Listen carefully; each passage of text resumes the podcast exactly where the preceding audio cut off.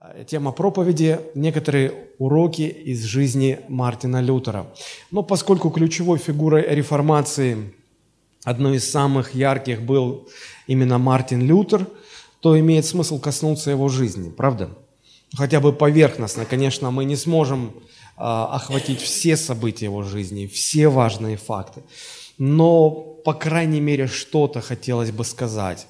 И не просто изложить какие-то биографические данные, эти знания можно подчеркнуть из исторических э, источников. А хотелось бы э, на фоне тех событий, которые произошли в его жизни, постараться увидеть и извлечь для себя ценные уроки. Потому что именно это представляет для нас практический смысл. Биографию можно почитать и в интернете, и в книгах, но вот способность извлекать уроки из жизни – выдающихся людей из жизни героев веры, а, которые повлияют на нас, которые могут изменить нас, которые сохранят нас от ошибок. Вот это важно, вот это, этому важно научиться. Помните, в Ветхом Завете а, в книге одного из пророков мы читаем, если а, сможешь извлечь драгоценное из ничтожного, то будешь как мои уста. Ну а здесь не то, что из ничтожного, здесь пример жизни Божьего человека. И здесь ну, гораздо легче будет извлечь какие-то ценные уроки, важные уроки для себя. Да? Поэтому а, я так и назвал проповедь «Некоторые уроки», потому что я не претендую на полноту. Конечно, я не смогу все-все-все, а, но, но некоторые хотелось бы обозначить. Мартин Лютер родился в 1483 году. Вот. А 31 октября 1517 года Мартин Лютер прибил к воротам университетской церкви в городе Виттенберг свои знаменитые 95 тезисов. Вот если он родился в 1483 году, а в 1517 году произошло это вот известное на весь мир событие, то сколько лет ему было? 34. 17. Ну, то есть достаточно молодой человек, 34 года. Да? Вот. Обычно говорят, что вот он прибил, но на самом деле история не знает. Прибил он, приклеил, я не знаю, при, прицепил как-то или еще.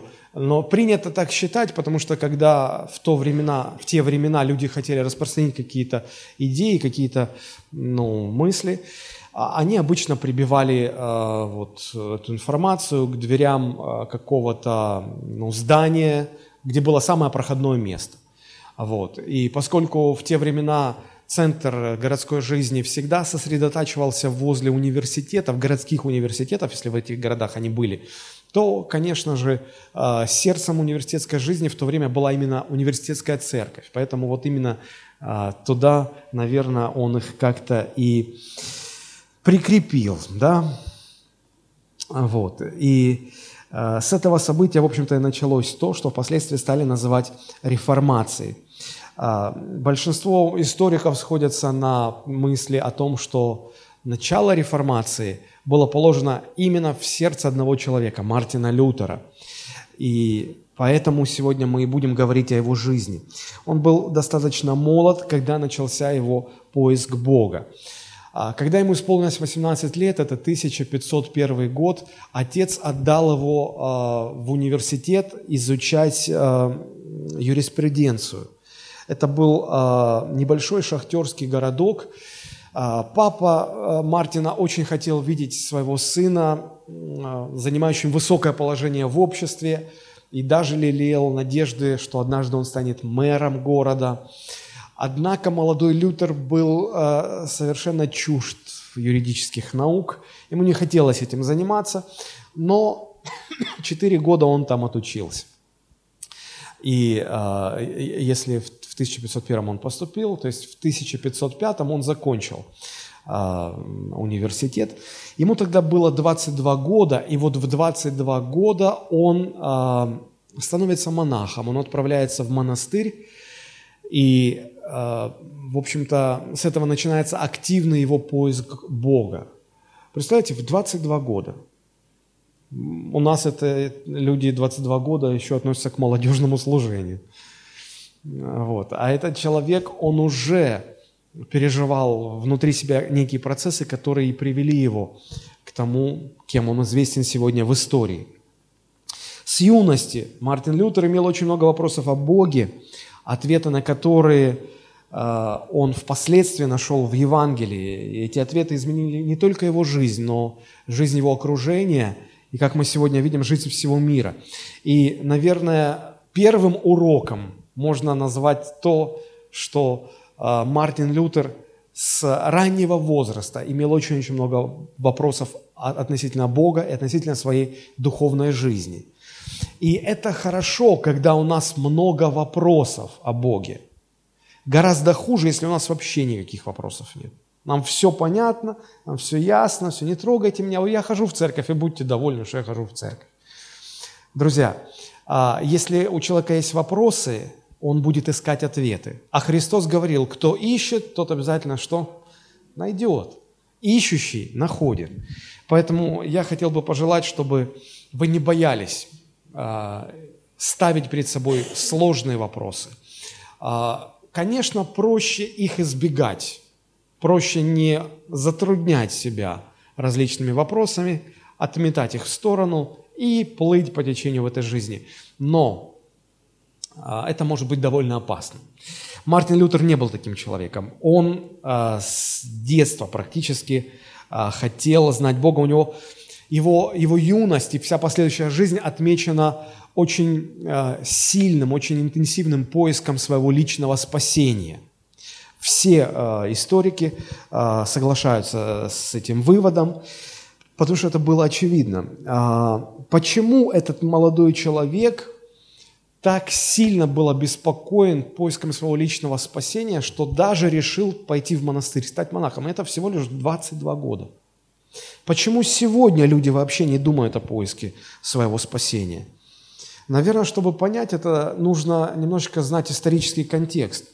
А, сегодня, вот 21 век, да, люди, в общем-то, относительно неплохо устроены в жизни – Каждый, конечно, по-своему, у каждого есть все-таки свои проблемы, но все-таки, если сравнить то, как живет даже самый средний человек сегодня, то мы можем, и если сравнить это с тем, как 500 лет назад жили даже короли, как жили, вот комфорт, в котором они жили, то, конечно, сегодня даже небогатый человек живет, ну, несравненно комфортнее, несравненно безопаснее, несравненно лучше, чем даже короли того времени. И поэтому сегодня редко встретишь людей, которые задавали бы себе вопросы о, о смерти, о жизни после смерти, о своем спасении. Почему? Они не ощущают угрозы для своей жизни. Никто сегодня не думает о том, что он умрет. Мы все надеемся дожить до 80-90 лет. Мы все уповаем на достижения современной медицины. Мы все понимаем, что, ну, в принципе, нашей жизни ничто не угрожает – и как-то все так складывается. Мы все заняты поиском а, материального благосостояния, чтобы как-то улучшить свою жизнь, чтобы нам как-то еще легче жилось, еще комфортнее жилось. И начинает человек задумываться о вечности разве что на одре болезни или на смертном одре, когда, когда смерть уже неотступно нависла над ним. Или же, когда человек попадает э, в, в, в состояние военных действий, в поле боя, когда он понимает, что свистят пули, и его могут в любой момент убить, вот тогда начинают задумываться. Тогда люди жили совсем по-другому. 500 а, лет назад условия были совсем другие. Продолжительность жизни, как правило, составляла 30-40 лет. Вдумайтесь, 30-40 лет. А, сегодня в интернете ходят э, всякие такие мотиваторы, и, значит, там пишут, что... А, не, ну вот если даже мы к историческим данным вернемся, вот а, если вы читали «Преступление и наказание» Федора Михайловича Достоевского, да, то там сказано, что Родион Раскольников убил старуху топором. Но, между прочим, старухе было всего лишь 42 года. Да, поэтому, наверное, вряд ли вы сейчас, если вам 42 года или, или даже чуть-чуть больше, вряд ли вы согласитесь с тем, что я старуха какая-то, я еще молодая женщина. Вот. Но тогда почему 42 года считалось э, возрастом стариков? Потому что люди редко доживали до этого возраста и редко перешагивали этот порог 30-40 лет. И тому было множество причин.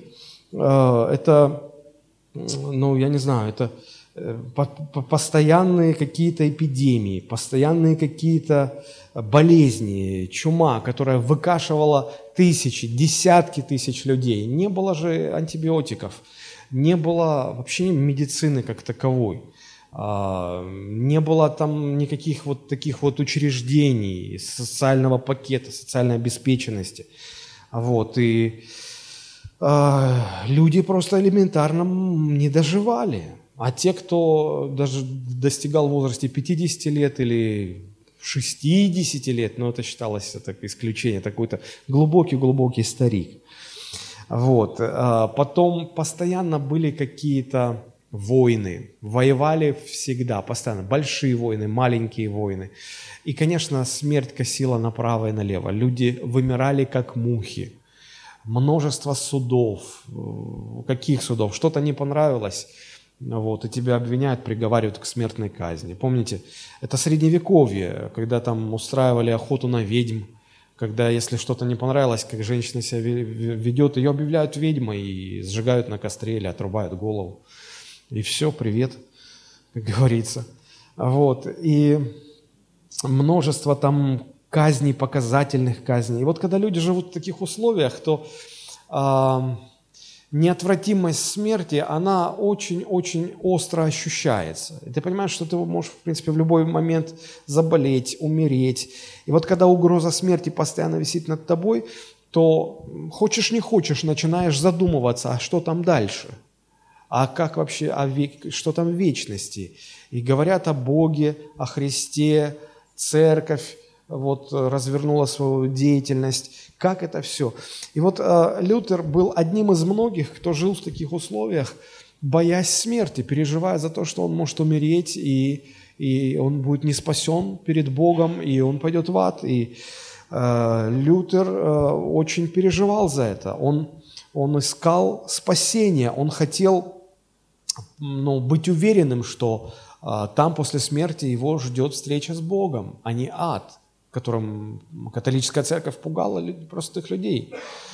Вот. И э, когда он, э, значит, в 18 лет поступил э, на обучение в университет, э, то вскоре после этого э, он ну, пережил потрясение. Но на его глазах его э, друга поразила молния, и от этого удара молнии друг вот на месте скончался. А он рядом стоял, и он очень испугался, что вот он, а могла бы в него, и что, он молодой человек, ему 19 еще нет лет, и, и, и все тогда.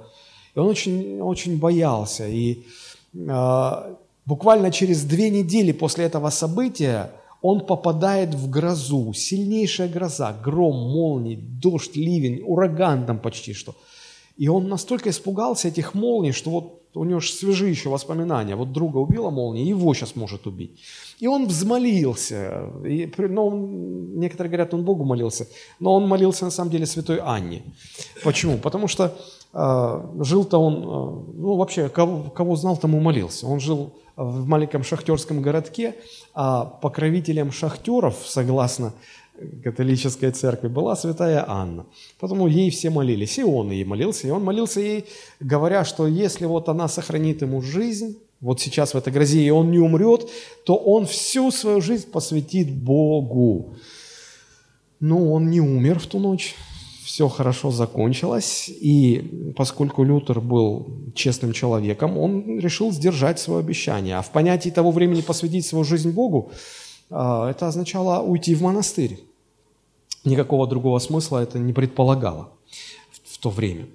Вот. И э, дождавшись окончания обучения, вот 4 года он учился, и после этого ему исполнилось 22 года, и в 22 года он, он идет в монастырь, хотя отец был против, но все-таки Лютер был настойчив в этом вопросе. Некоторые исследователи полагают, что Лютер был просто суеверным человеком, испугался молнии, и вот э, поэтому ушел в монастырь. Но на самом деле было все не так просто. Лютер, уходя в монастырь, не стремился изолировать себя от общества, там, уединиться, забыться и так далее. Нет, он был очень активным молодым человеком. И основным мотивом, что его заставляло, а, что его подталкивало к этому шагу, у него в голове засела такая идея. Ну где, как не в монастыре, где как, ну кто как не монахи, которые вот всю, все время тратят на то, чтобы молиться, пребывать с Богом, ну кто кроме них лучше знает, как спастись, как вот обрести свое личное спасение. И поэтому он подумал, попав туда, я точно это пойму. Мне объяснят, мне расскажут. Это было, наверное, самым сильным мотивирующим фактором, почему он а, ушел в монастырь. Как жили тогда в монастырях? Значит, а, в сутках каждый день, в сутках было шесть богослужений. Первое начиналось в два часа ночи. И, значит, через равные промежутки времени еще вот так вот э, пять богослужений, итого шесть. Ну, понятно, что никто э, из этих монахов не посещал все богослужения сразу. Это чрезвычайно сложно, потому что ну, надо когда-то спать, есть и прочее что-то там делать. Лютер посещал каждое богослужение из этих шести, каждый Божий день. В промежутках между этими богослужениями он пребывал в усиленной молитве. Плюс еще в духовных упражнениях, которые ему подсказывали настоятели монастыря – потому что он очень сильно хотел понять, как, как быть спасенным, как иметь эту уверенность, что он спасен. И пожив некоторое время в монастыре, Лютер приходит к заключению, что стало только хуже. Его ожидания не оправдались. И это его еще больше смущало. А, в те времена была распространена в католической церкви доктрина полупелагианства, которая а, ну, официально была принята католической церковью. И если вот упростить ее суть, то основная мысль заключалась в следующем. Если человек будет достаточно стремиться к Богу, то Бог, в свою очередь, со своей стороны вознаградит эти усилия некоторыми, некоторой своей благодатью, некоторыми духовными дарами и переведет его на новый уровень святости. А, значит, в католической среде эта особая благодать выражалась а, вот, в мистических каких-то дарах, в том, что человек больше приблизился к Богу, больше, более святым стал. И попав на этот новый уровень, человек еще больше старался приблизиться к Богу, и Бог снова ему навстречу шел, переводя его на новый уровень святости и так дальше, и дальше, до тех пор, пока человек не становился святым. И вот Бог непосредственно значит, с этим святым имел уже дело. А, но Лютер, в отличие от многих, был человеком честным. И, стараясь изо всех сил приближаться к Богу, он быстро понял и осознал такую закономерность. Чем больше он старался угождать Богу, тем больше он осознавал свою внутреннюю полную негодность и нечистоту, свою духовную несостоятельность. Чем больше он приближался к Богу, тем более греховным он себя видел, осознавал. И это его расстраивало, потому что ему говорили, что чем больше ты стараешься приблизиться к Богу, тем больше, э, тем, тем на более высокий уровень святости сам Господь тебя переведет. Но чем больше он приближался, тем более ничтожным он себя видел. И это соответствует Священному Писанию. Помните, когда пророк Исаия, 6 глава, лично увидел Бога, встретился с Богом, а, он считал себя до этого пророком для народа Израиля. А тут он падает на колени в ужасе, страхе, трепете и говорит, «Горе мне, погиб я, ибо я человек нечистый, с нечистыми устами, живу среди народа нечистого». Чем, чем ближе мы к Богу, тем больше мы видим свою нечистоту. И вот именно это обнаружил Лютер – и его вот это состояние приводило в полный тупик. Он старался угождать Богу изо всех сил. Но чем больше он старался, тем дальше он уходил от желаемого результата, тем грязнее и тем э, хуже он себя видел. И он не мог понять, ну, ну а как? И его посещали такие мысли, может быть, я недостаточно стараюсь, может быть, есть еще что-то. Ведь написано же э, в Библии, что вы найдете Господа, если взыщите Его всем сердцем. А может, я не всем сердцем? А как это всем сердцем? А может, я чего-то не доделываю, что мог бы делать? Потом проверял, спрашивал, подходил к этим настоятелям своим, что еще, какие практики, что еще можно было бы сделать, те уже просто шарахались от него, он уже там всем надоел. Вот. И убедившись, что уже нет ничего, что он бы мог бы сделать и не сделал, он думал, ну а, а где результат? Он начинал думать, а может быть, а может быть, а что если в моем старании есть примесь самолюбия или самоутверждения, и это все портит, и это все сводит на нет? И чем больше он копал, чем больше он старался, тем больше и больше он сознавал свою греховность. Его э, настоятели, он их буквально до истерики доводил. И они тогда придумали такую отговорку, слышишь, умерь свой пыл, потому что чрезмерным поиском святости ты еще больше прогневляешь Бога, чем своими грехами. Ну, Лютера это останавливало, конечно, но ненадолго. Вот. Вообще, если, если говорить о тех методах, которые предлагала ему католическая церковь, вот в этом монастыре, а, приближение, метод приближения к Богу, метод угождения Богу, то, конечно, это, это вот если современный христианин это все читает, узнает, ну, он диву дается, он это шокирует. Ну, например, ну, понятно, что а, значит, говорилось, что нужно долго-долго молиться, нужно часто и много поститься, нужно самоистязать себя. И были монахи, которые били себя плетками, но ну, они прочитали, что страдающий плотью перестает грешить. И давай себя направо-налево. Я, конечно, немножечко иронично все это говорю, а, вот, но просто чтобы Поймите, это моя реакция на вот, этот, на вот этот вот весь бред, который, который тогда был. Но тогда люди к этому серьезно очень относились. А, Лютер очень много делал, он всячески старался подчинить и заставить покориться свою плоть правильному всему, но ничего не получалось.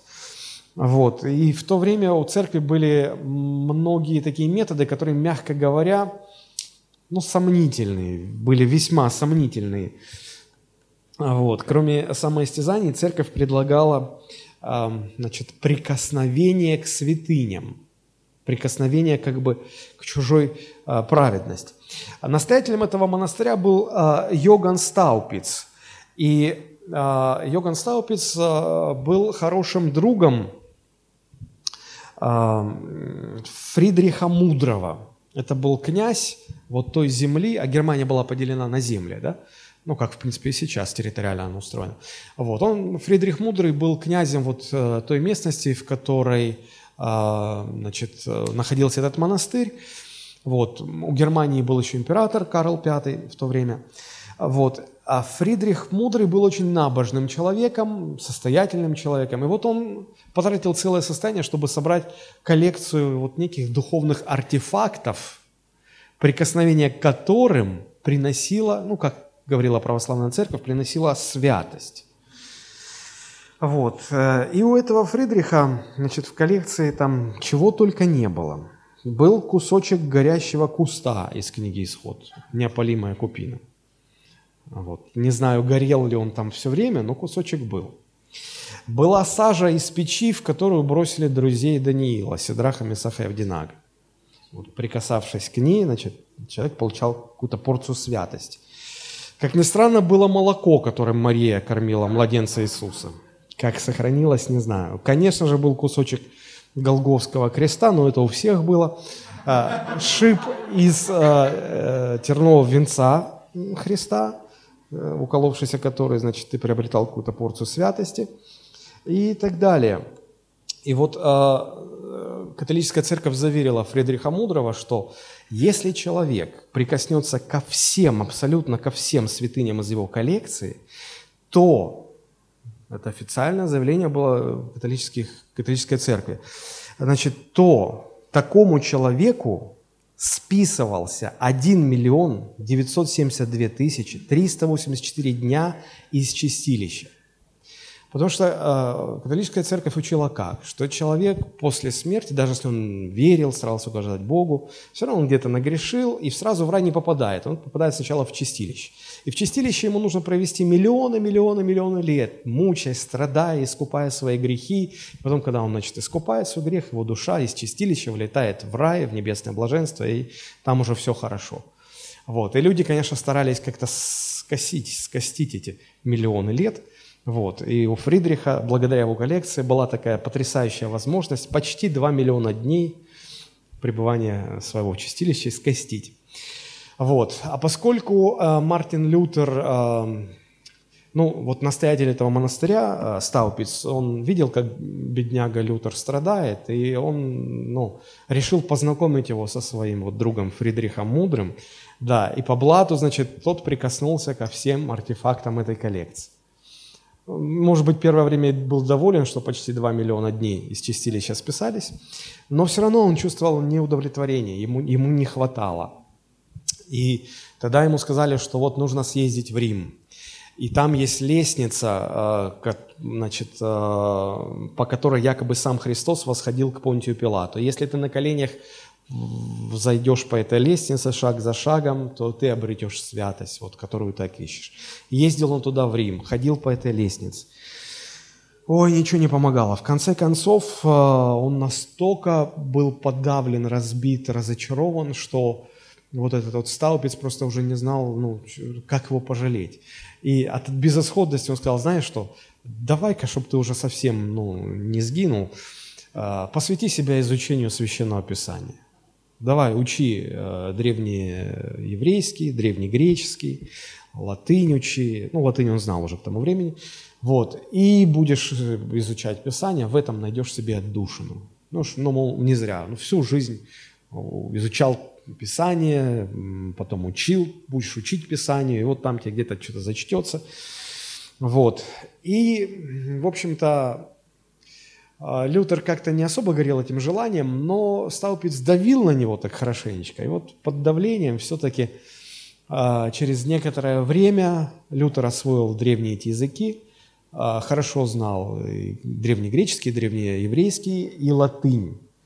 Да? И в конце концов вот этот Стаупиц его подвел к тому, чтобы он защитил степень доктора богословия – вот. Доктора Мартин Лютер очень серьезно к этому отнесся, потому что ну, там была такая особенность, да, как сегодня э, обычные доктора, врачи э, дают э, клятву Гиппократа, что они не, не навредят пациенту. Да? Вот в то время доктора богословия давали клятву верности Священному Писанию. Вот. И он осознанно к этому подошел, дал клятву, потом он себя именовал не иначе, как заклятым профессором богословия. А, вот. И он таки сохранил верность Священному Писанию на протяжении э, всей своей жизни. А, и, наверное, благодаря этому и произошла эта реформация. А, далее, после того, как он уже защитил степень доктора богословия, его Стаупиц отправляет в город Виттенберг, в недавно открывшийся там в Виттенберге университет, которым очень гордился Фридрих Мудрый. Он построил его. Вот. И э, открыт он был в 1503 году, а Мартин Лютер туда попал в 1513 году, вернее, в конце 1512 года. Но начал он там как бы свою деятельность э, с 13 года. Вот. И, значит, э, Фридрих э, Мудрый, уже знавший Лютера, ну, поскольку тот причащался к его коллекции артефактов, вот, он был очень рад появлению нового молодого профессора, который э, вот, начал преподавание богословия, преподавание Слова Божьего в Виттенбергском университете. Э, в общем-то, он, он, он очень проникся к Лютеру, полюбил его, и всю оставшуюся жизнь Лютер пользовался защитой и покровительством Фридриха Великого, что тоже дало возможность Лютеру ну, развивать свои взгляды.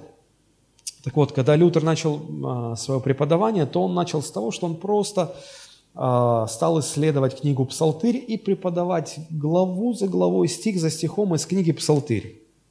Вот, э, преподавать студентам. Да? И этим он занимался в течение 13-14 года. 15-16 год он посвятил исследованию и преподаванию послания к римлянам, потом послания к галатам.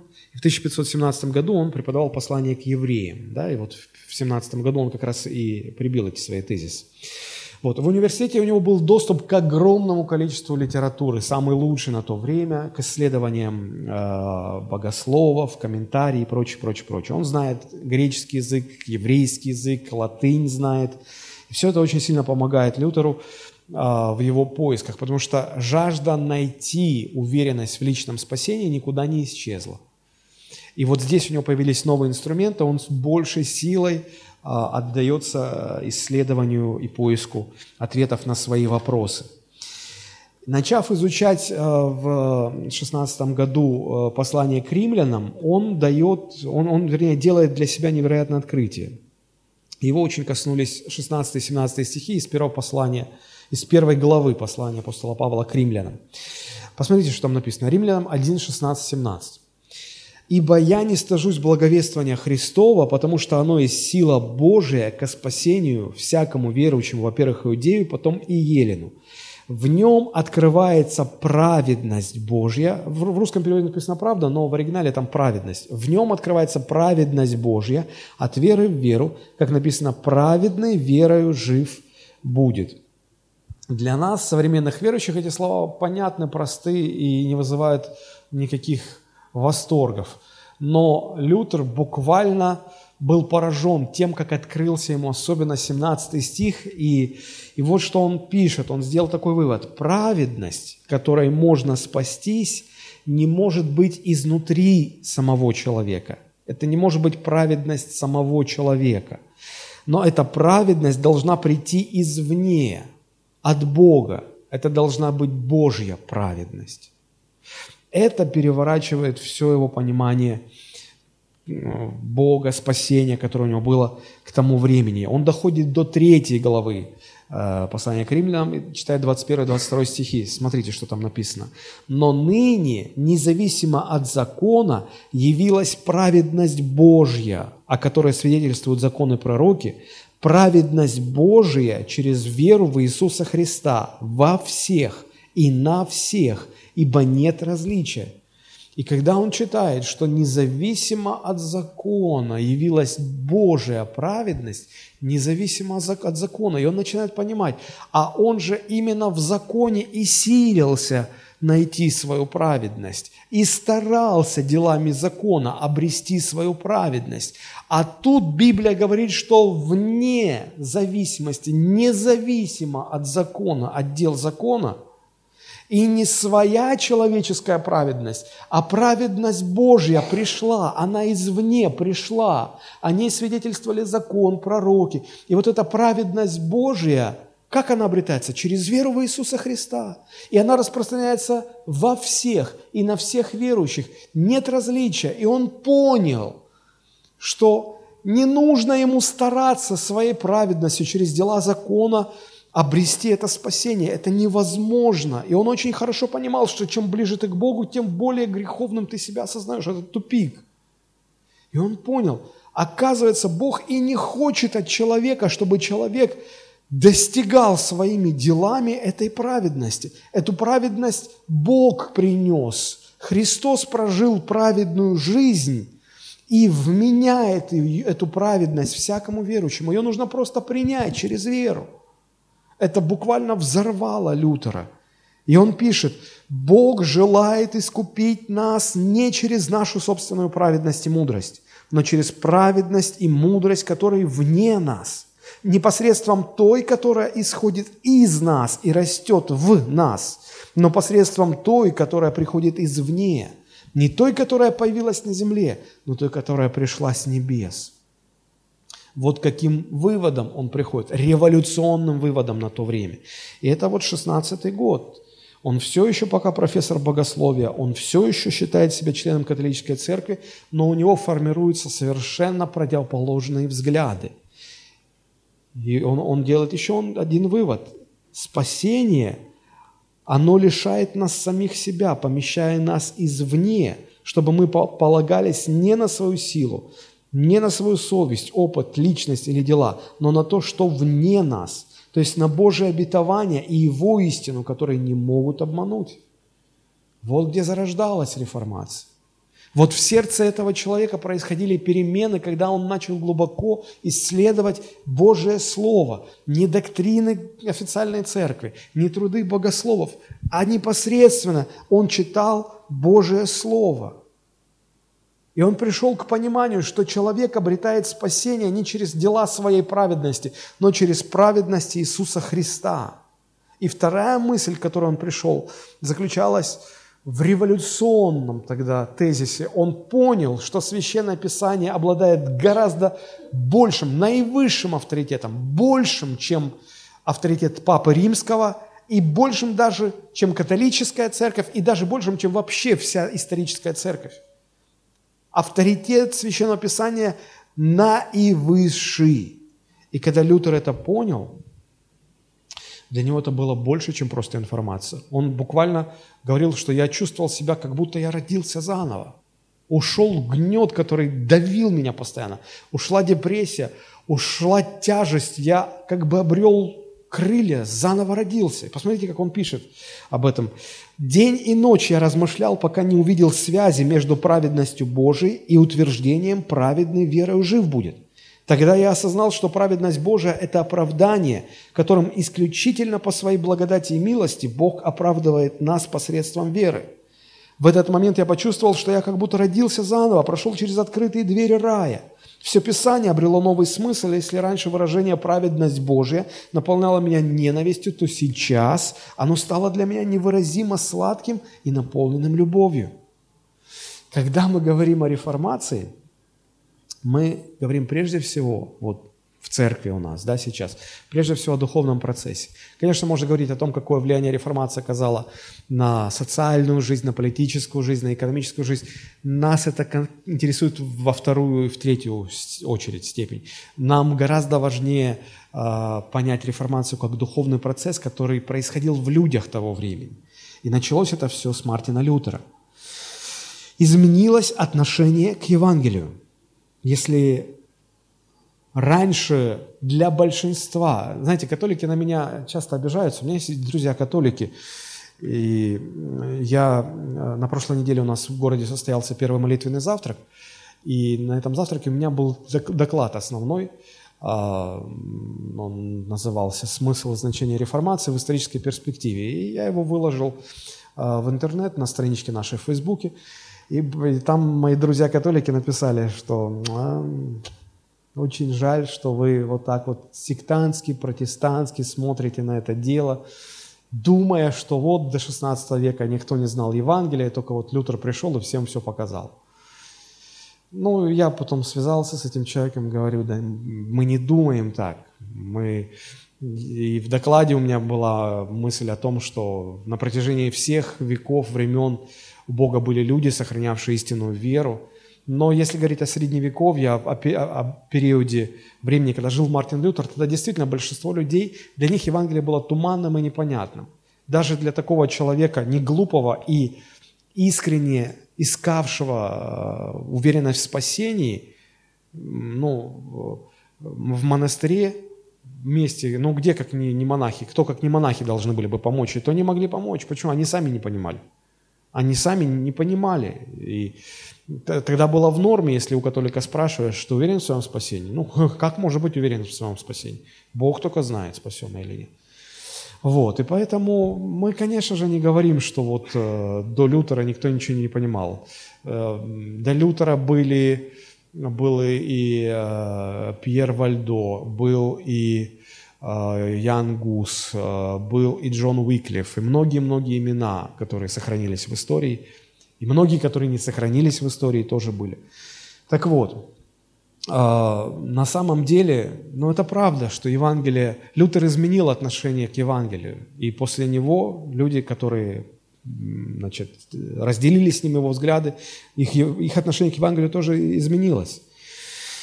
Знаете, что интересно? В то время, во время Лютера, Евангелие было недоступно, а даже если было доступно, то было очень запутано. Его не могли понятно и просто объяснить. А, и, и когда реформация вернула в церковь истинное понимание Евангелия, то а, вот эти люди, они очень-очень сильно дорожили Евангелием. Сегодня, если сравнивать с нашим временем, Евангелие очень доступно.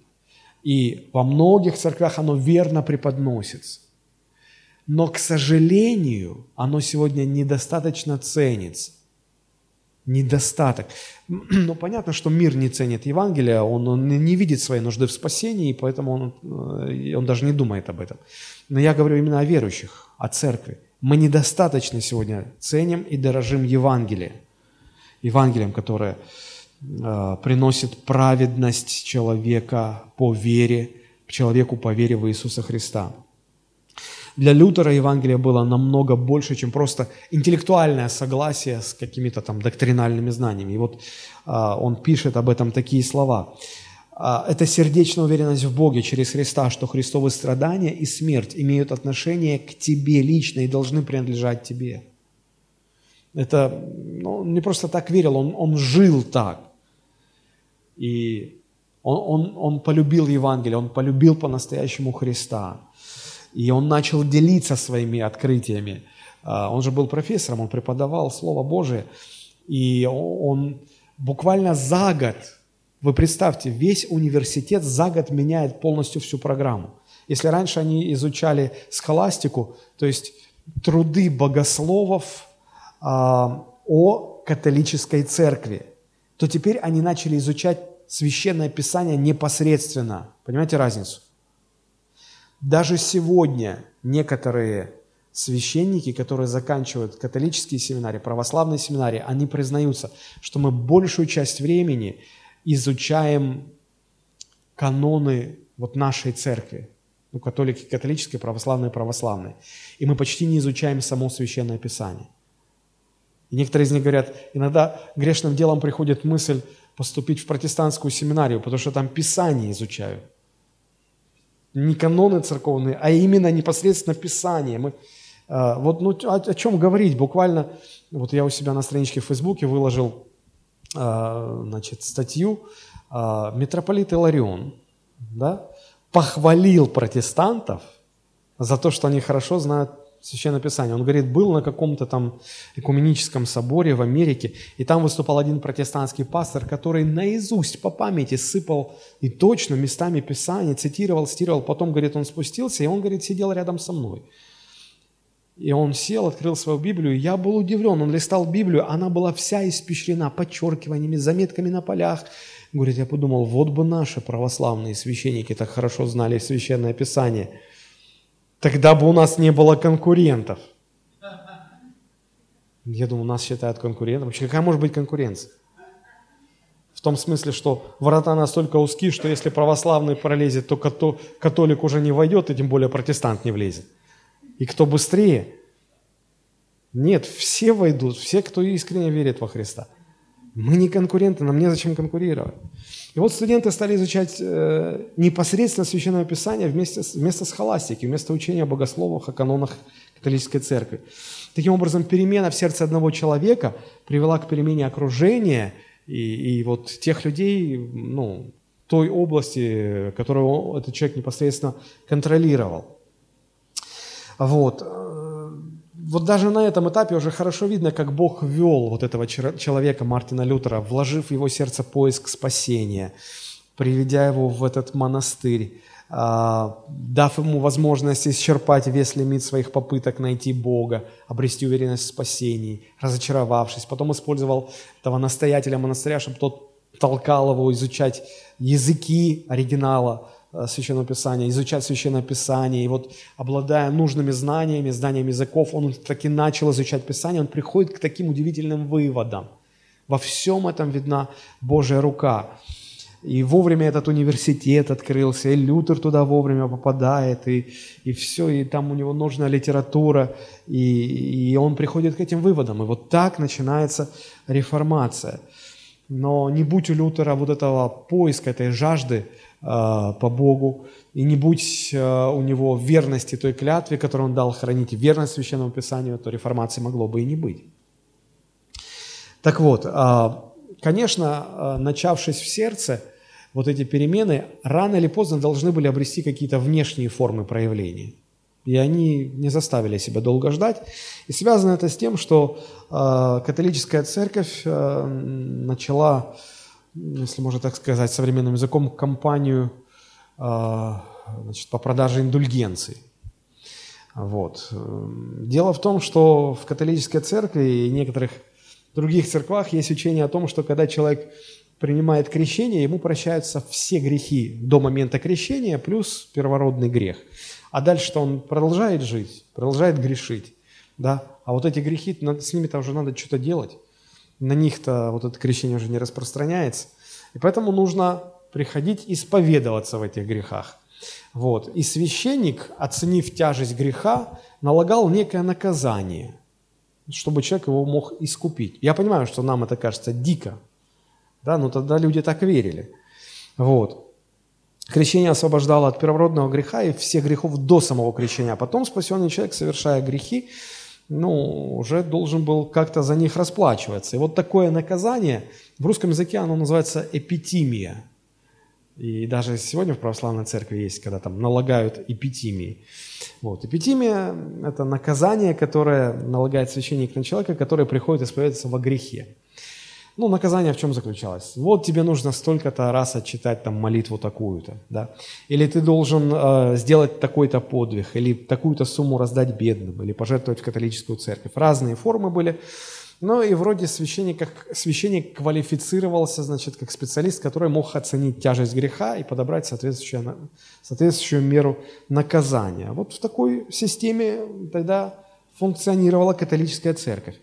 Э, за три столетия до Лютера в церкви сложилась еще одна интересная практика, но вы сейчас тоже удивитесь.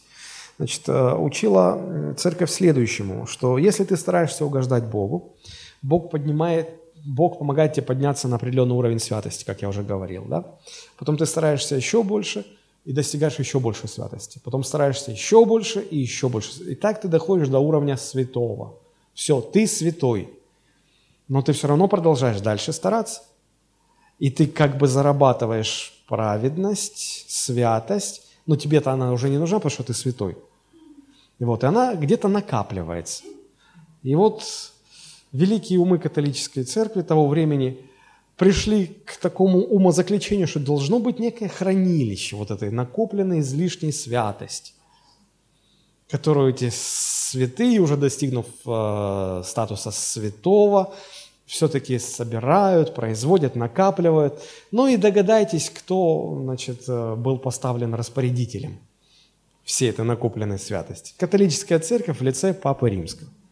Вот он, значит, э, решал, э, и кому он почитает нужным, он мог эту святость как бы оттуда брать и давать. Вот. Еще раз повторю, ничего подобного в Библии вы не найдете. Это бред сивой кобылы. Но люди придумали это все. Вот, и церковь это возвела в ранг истины. Это еще за 300 лет до Лютера было сделано. Вот. А, и вот э, во время жизни Мартина Лютера папой римским был некий Лев X, который решил, что надо бы таки в Риме построить большой-большой собор посвященный апостолу Петру. Собор Петра Великого, он сегодня носит название. И вот при жизни Лютера этот э, папа Лев X начал строительство в Риме вот этого гигантского сооружения. Если вы когда-то бывали в Риме, я сам, к сожалению, не был, э, приглашайте, с удовольствием присоединюсь к вам. Вот. Но если вы бывали в Риме, то вы можете туда были, вы могли бы туда сходить, посмотреть. По, по разным оценкам э, говорят, что в этот храм может одновременно поместиться от 60 до 90 тысяч человек. Он очень большой. Можете представить, это не, не каждый стадион столько вместе. 90 тысяч людей одновременно в храме, в соборе. И перед этим собором огромнейшая площадь. И вот на этой площади одновременно может поместиться 400 тысяч человек, почти полмиллиона. Вы представляете масштабы какие? И вот Папа Римский в XVI веке затеял такое строительство. Но оно же больших денег должно было стоить. Над этим храмом трудили... Храм строился больше 100 лет, по-моему, 120 лет. А больше 100 лет. И, конечно, за жизнь одного папы его не успели построить, и потом следующие папы присоединялись. Но начал Лев X вот. У папы, конечно, были денежки, он не был бедным таким, скажем так, человеком, вот. но не хватало все равно. И вот одним из таких э, значительных источников, ну, надо было где-то деньги брать. Вот он придумал систему индульгенций. Он решил продавать индульгенции.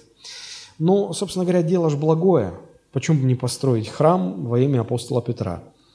Плюс еще там такая фишка была. Э, часть, э, значит, э, собора Святого Петра построена на том месте, где в первые столетия были императорские сады, в которых, как известно, сжигали первых христиан.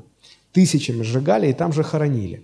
А в то время католическая церковь считала, что вот места захоронения святых, мучеников, они обладают некой сакральной такой силой, мистической силой, святости, там чего-то. В общем, если ты там постоишь, прикоснешься там к чему-то, ну, ты там осветишься, святой-святой станешь. Вот, и где, как не там строить этот храм, чтобы собирались и освещались люди.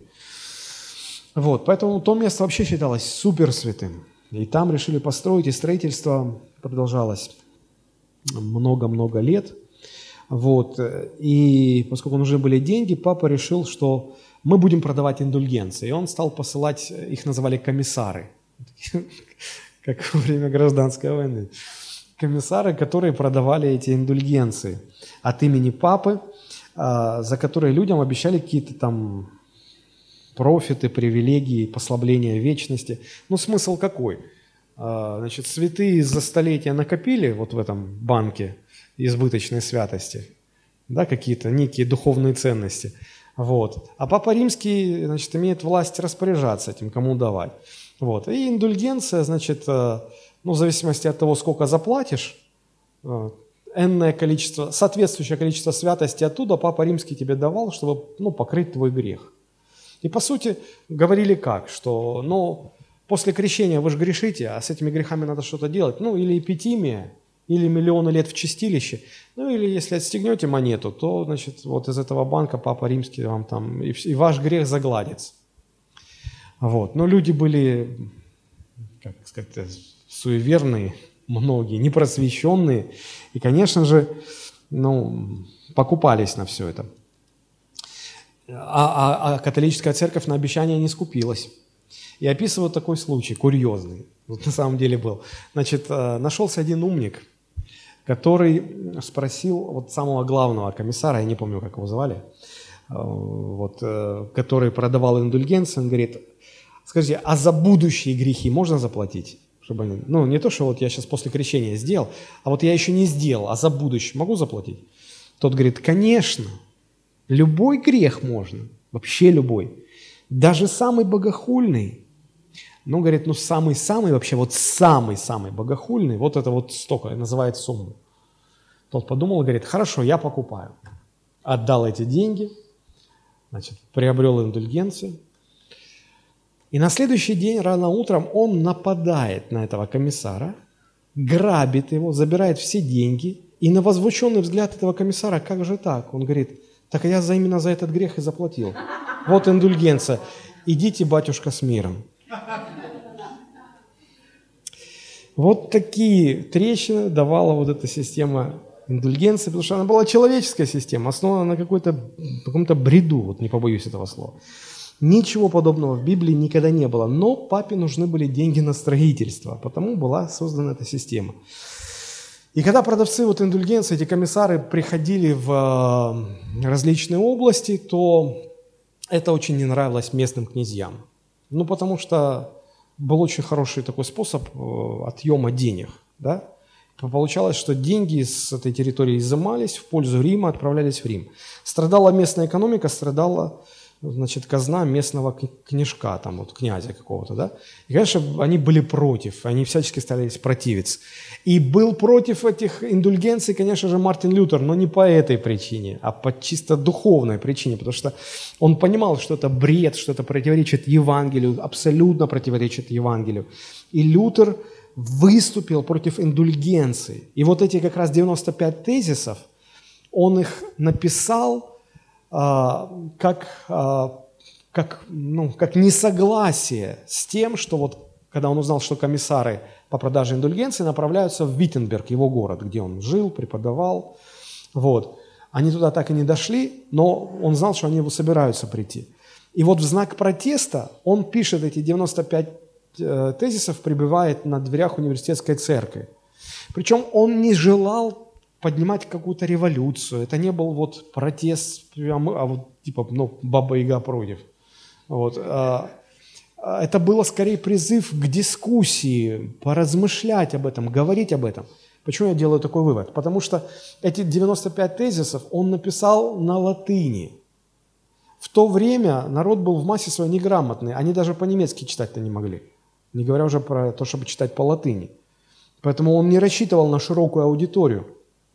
Латынью в то время владели только профессора, богословы, студенты, которые учились, и некоторые священники. Вот на этот круг и был рассчитан э, вот этот э, поступок, что это привлечет их внимание и поднимется дискуссия, пока еще не пришли вот эти комиссары.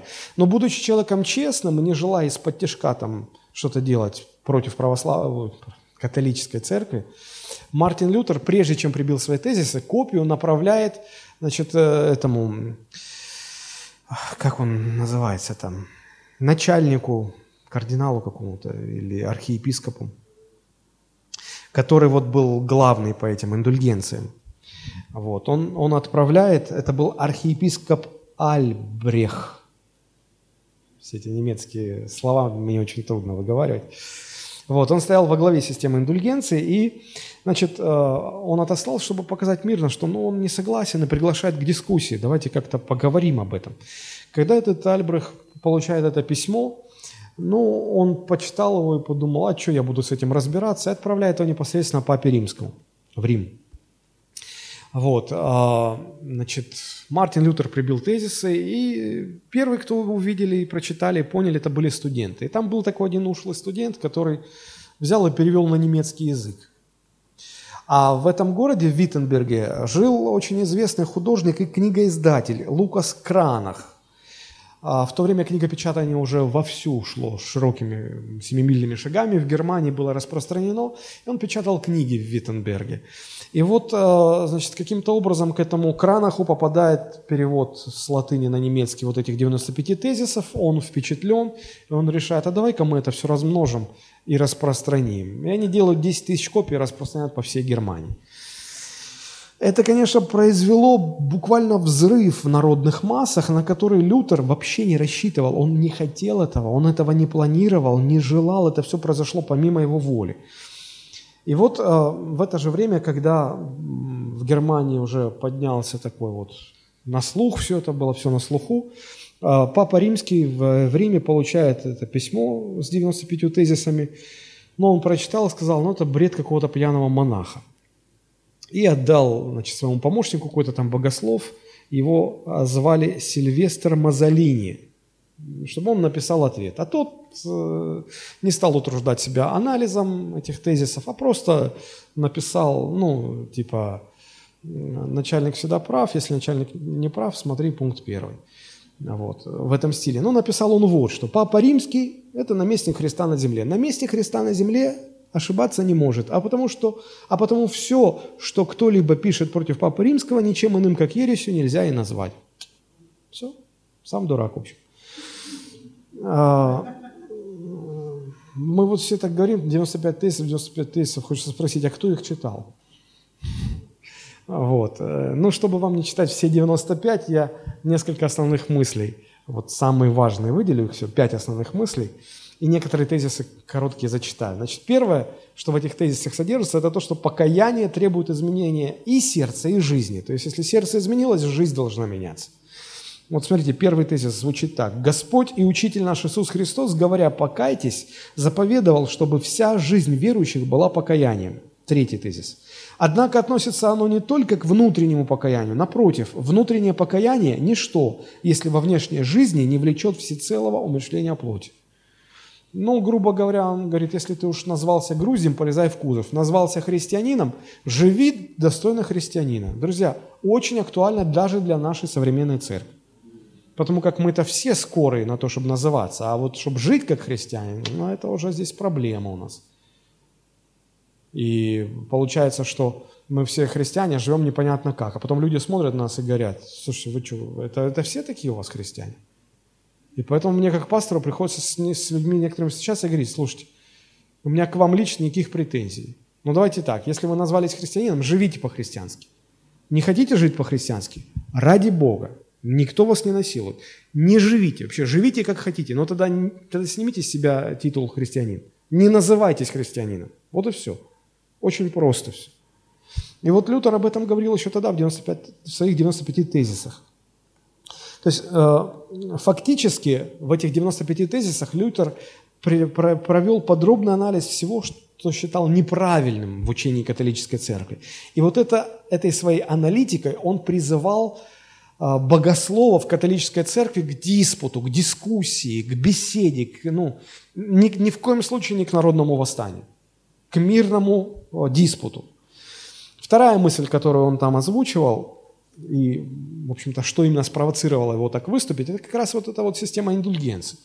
Он говорил, что учение об индульгенциях – это ложное учение. 27-й тезис звучал так. Человеческие мысли проповедуют те, которые учат, что тотчас, как только монета зазвенит в ящике, душа вылетает из чистилища. Говорит, это человеческие мысли. Не Божие это совершенно, такого в Писании нет.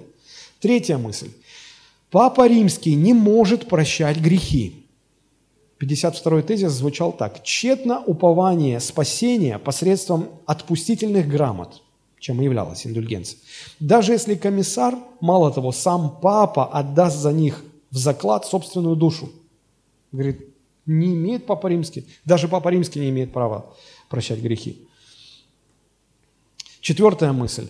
Индульгенции противоречат Слову Божьему. Тезис 53. Враг, Хри... Враги Христа и Папы – суть те, кто ради проповедования отпущений приказывают, чтобы Слово Божие совершенно умолкло в других церквях. То есть, когда люди начинают возмущаться, а что за индульгенции, разве это есть в Писании, они говорят, рот закройте, вы еще не доросли, чтобы в Писании разбираться. Папа сказал, значит, будьте добры исполнять. Ну, грубо говорю, ну, примерно так.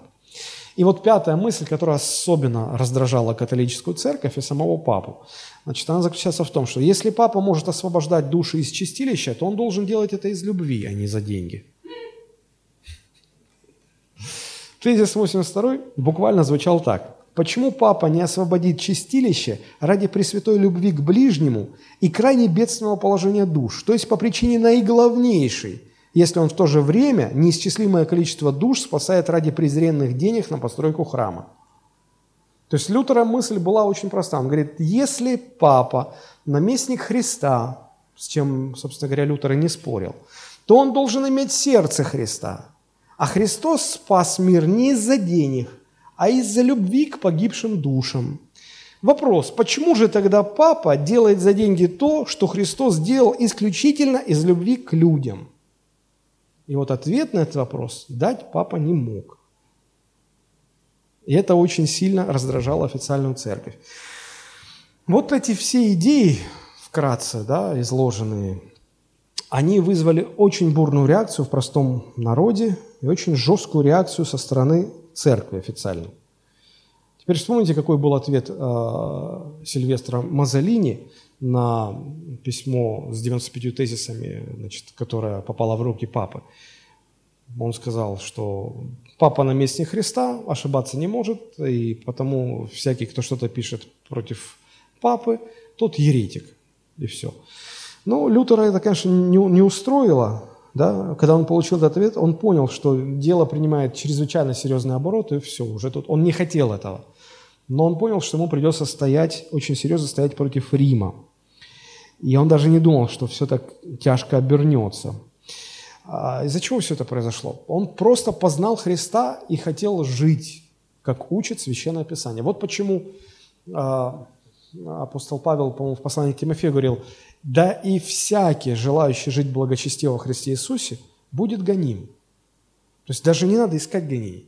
Просто живи как христианин, и тебя мир начнет гнать ну, почти автоматически. И вот это произошло в жизни Лютера. Это противостояние началось вот только потому, что Лютер был верен Евангелию, в которое он уверовал и обещал хранить верность этому Евангелию.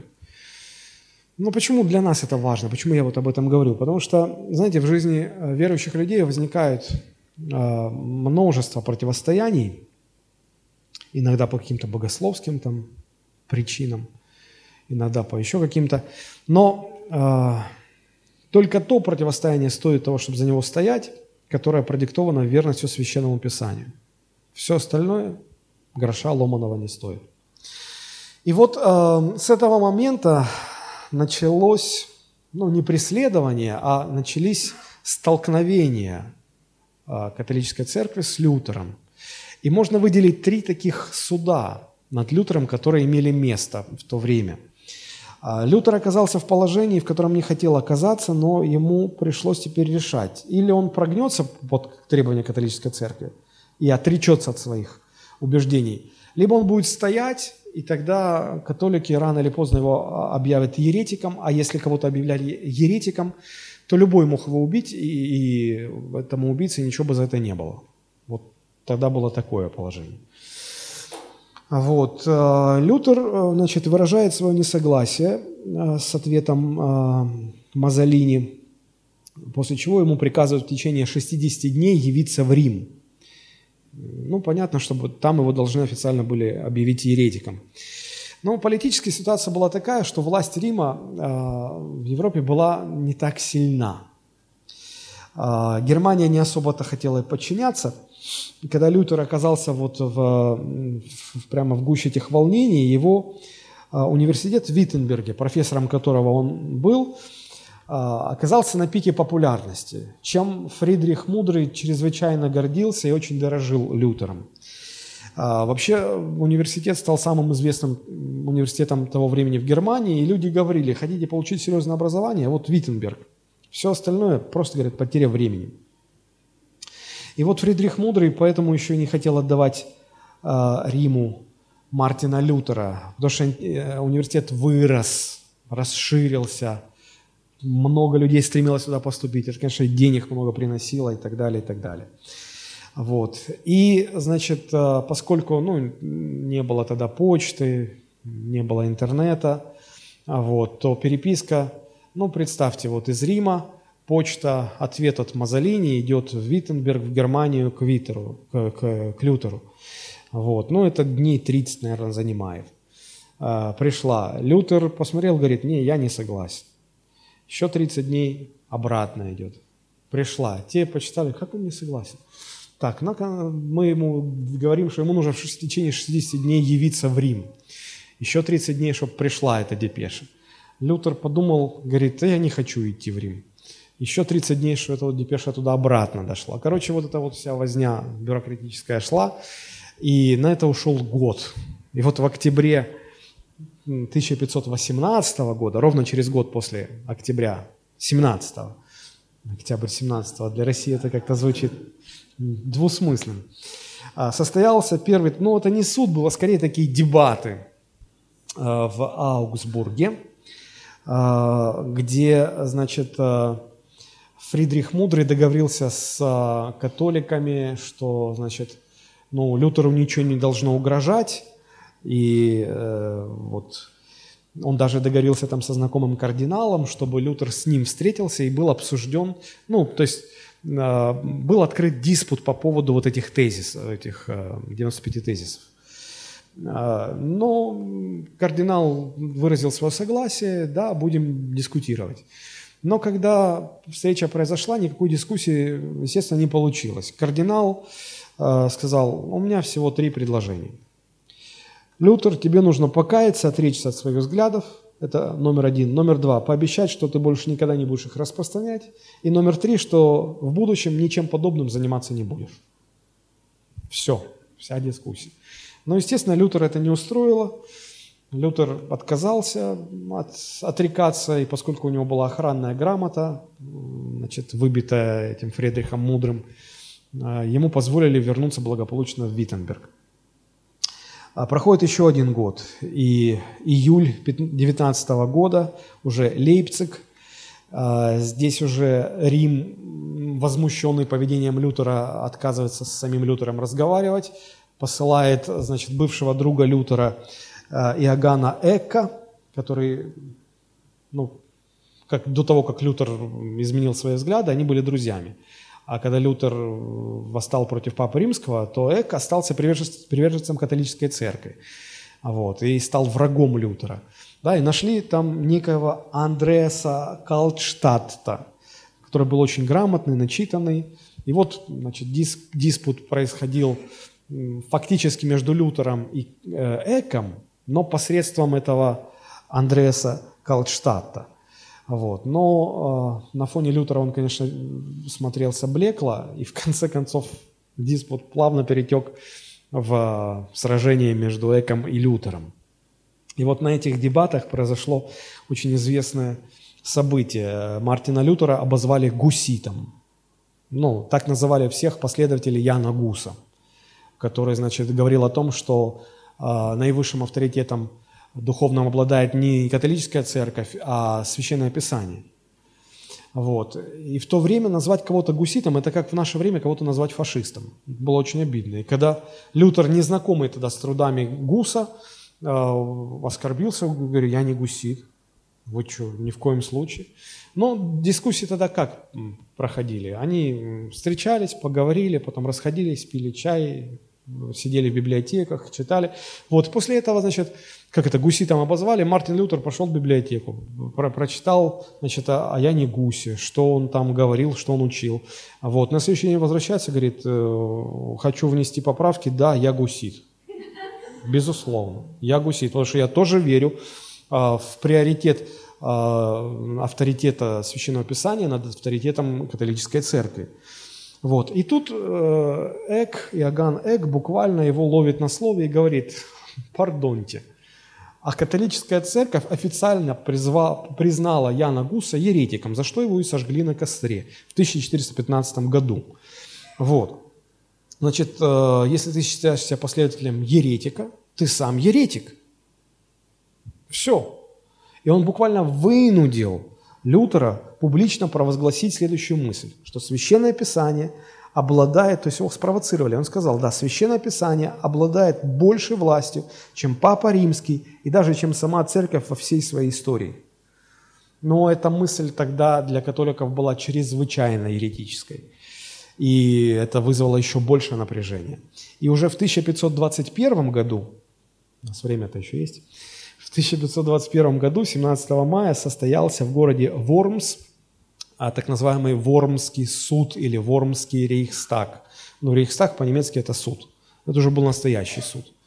Да, потому что Папа Римский вообще потребовал от императора Германии Карла V, чтобы он выдал Мартина Лютера.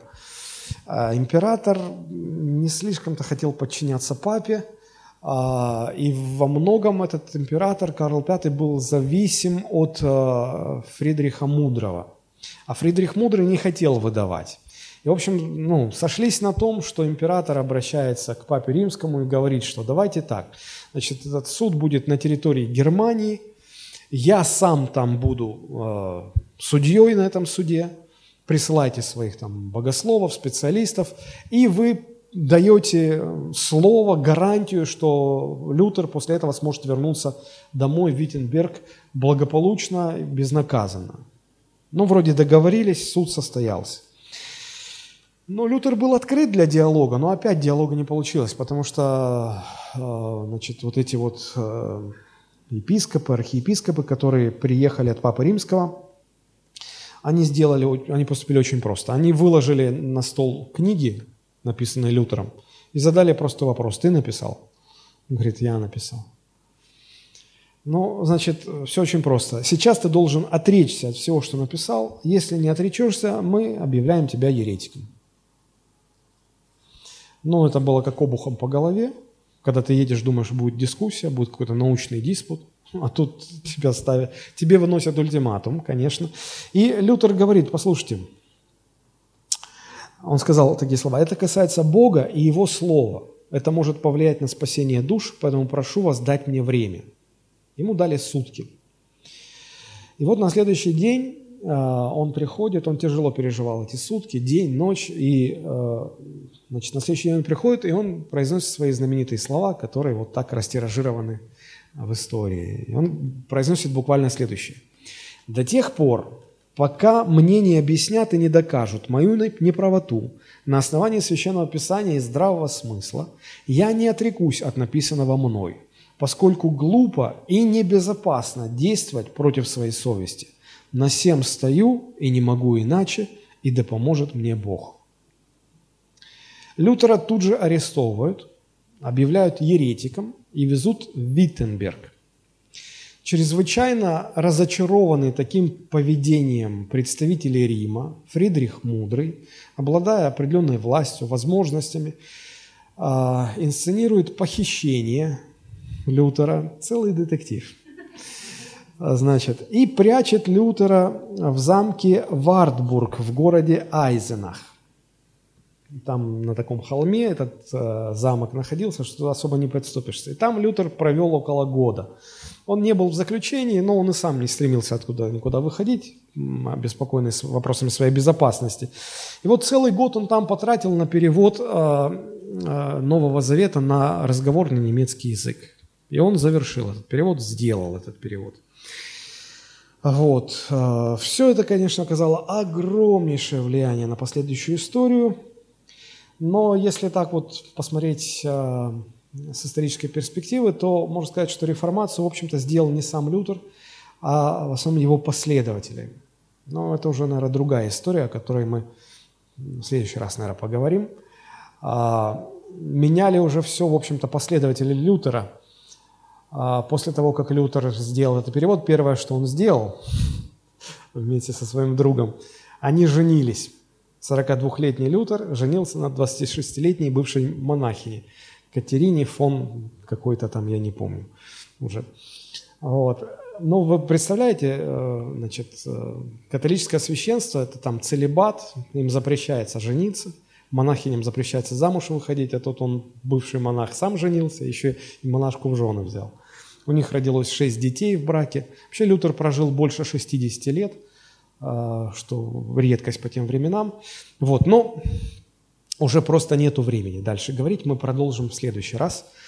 А, вот, но вот из, из того, что мы сегодня озвучили, да, можно сделать несколько важных таких уроков для себя. А, что сделало Лютера Лютером? Наверное, две вещи.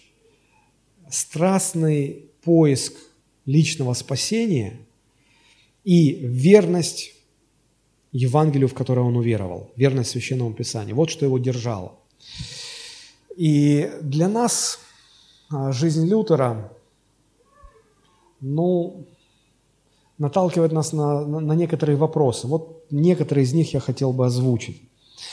Задайте себе вопрос, спросите себя, ищете ли вы спасение так, как искал его Мартин Лютер – Беспокоят ли вас эти вопросы так сильно, как его беспокоили?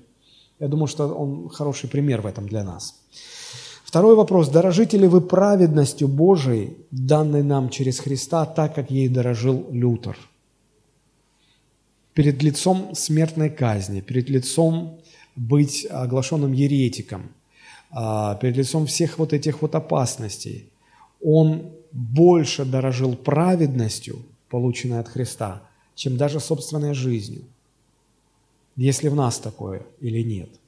Третий вопрос. Готовы ли вы позволить Священному Писанию определять практику вашей жизни? То есть строите ли вы свою жизнь на основании Священного Писания? Или, как один проповедник сказал, ну вы же должны понимать, Библия – Библия, а жизнь – жизнью. Но эти две вещи пересекаются только по воскресеньям, когда мы приходим в церковь. Друзья, это никакое не христианство – если мы называем себя христианами, мы должны жить как христиане. Все семь дней в неделю. Что-то такое слабое и робкое аминь. Аминь. Аминь. Лютер так и делал. И последний вопрос. Готовы ли, бы, готовы ли вы быть верными Писанию, идя против течения? Потому что если вы будете стоять твердо на, на истинах Священного Писания, вы обязательно столкнетесь с сопротивлением. И это сопротивление – будет ставить вас перед выбором, будет э, бросать вам вызов, ультиматум выдвигать. Или отрекаетесь, или если сохраняете верность тому, во что уверовали, вас ждет вот это, вот это, вот это. Как вы поступите в этом, в этих ситуациях? Как Лютер или вы отречетесь? Я думаю, что на этом мы сегодня остановимся. И вот эти уроки, эти вопросы, это то, над чем можно было бы поразмышлять. Вот. Мы сегодня не столько касались истин Священного Писания, сколько больше исторических сведений и пытались их как-то проанализировать и выяснить для себя какие-то важные вещи. Я думаю, что это было полезно. Да? Согласны? Слава Богу. Давайте мы поднимемся и помолимся.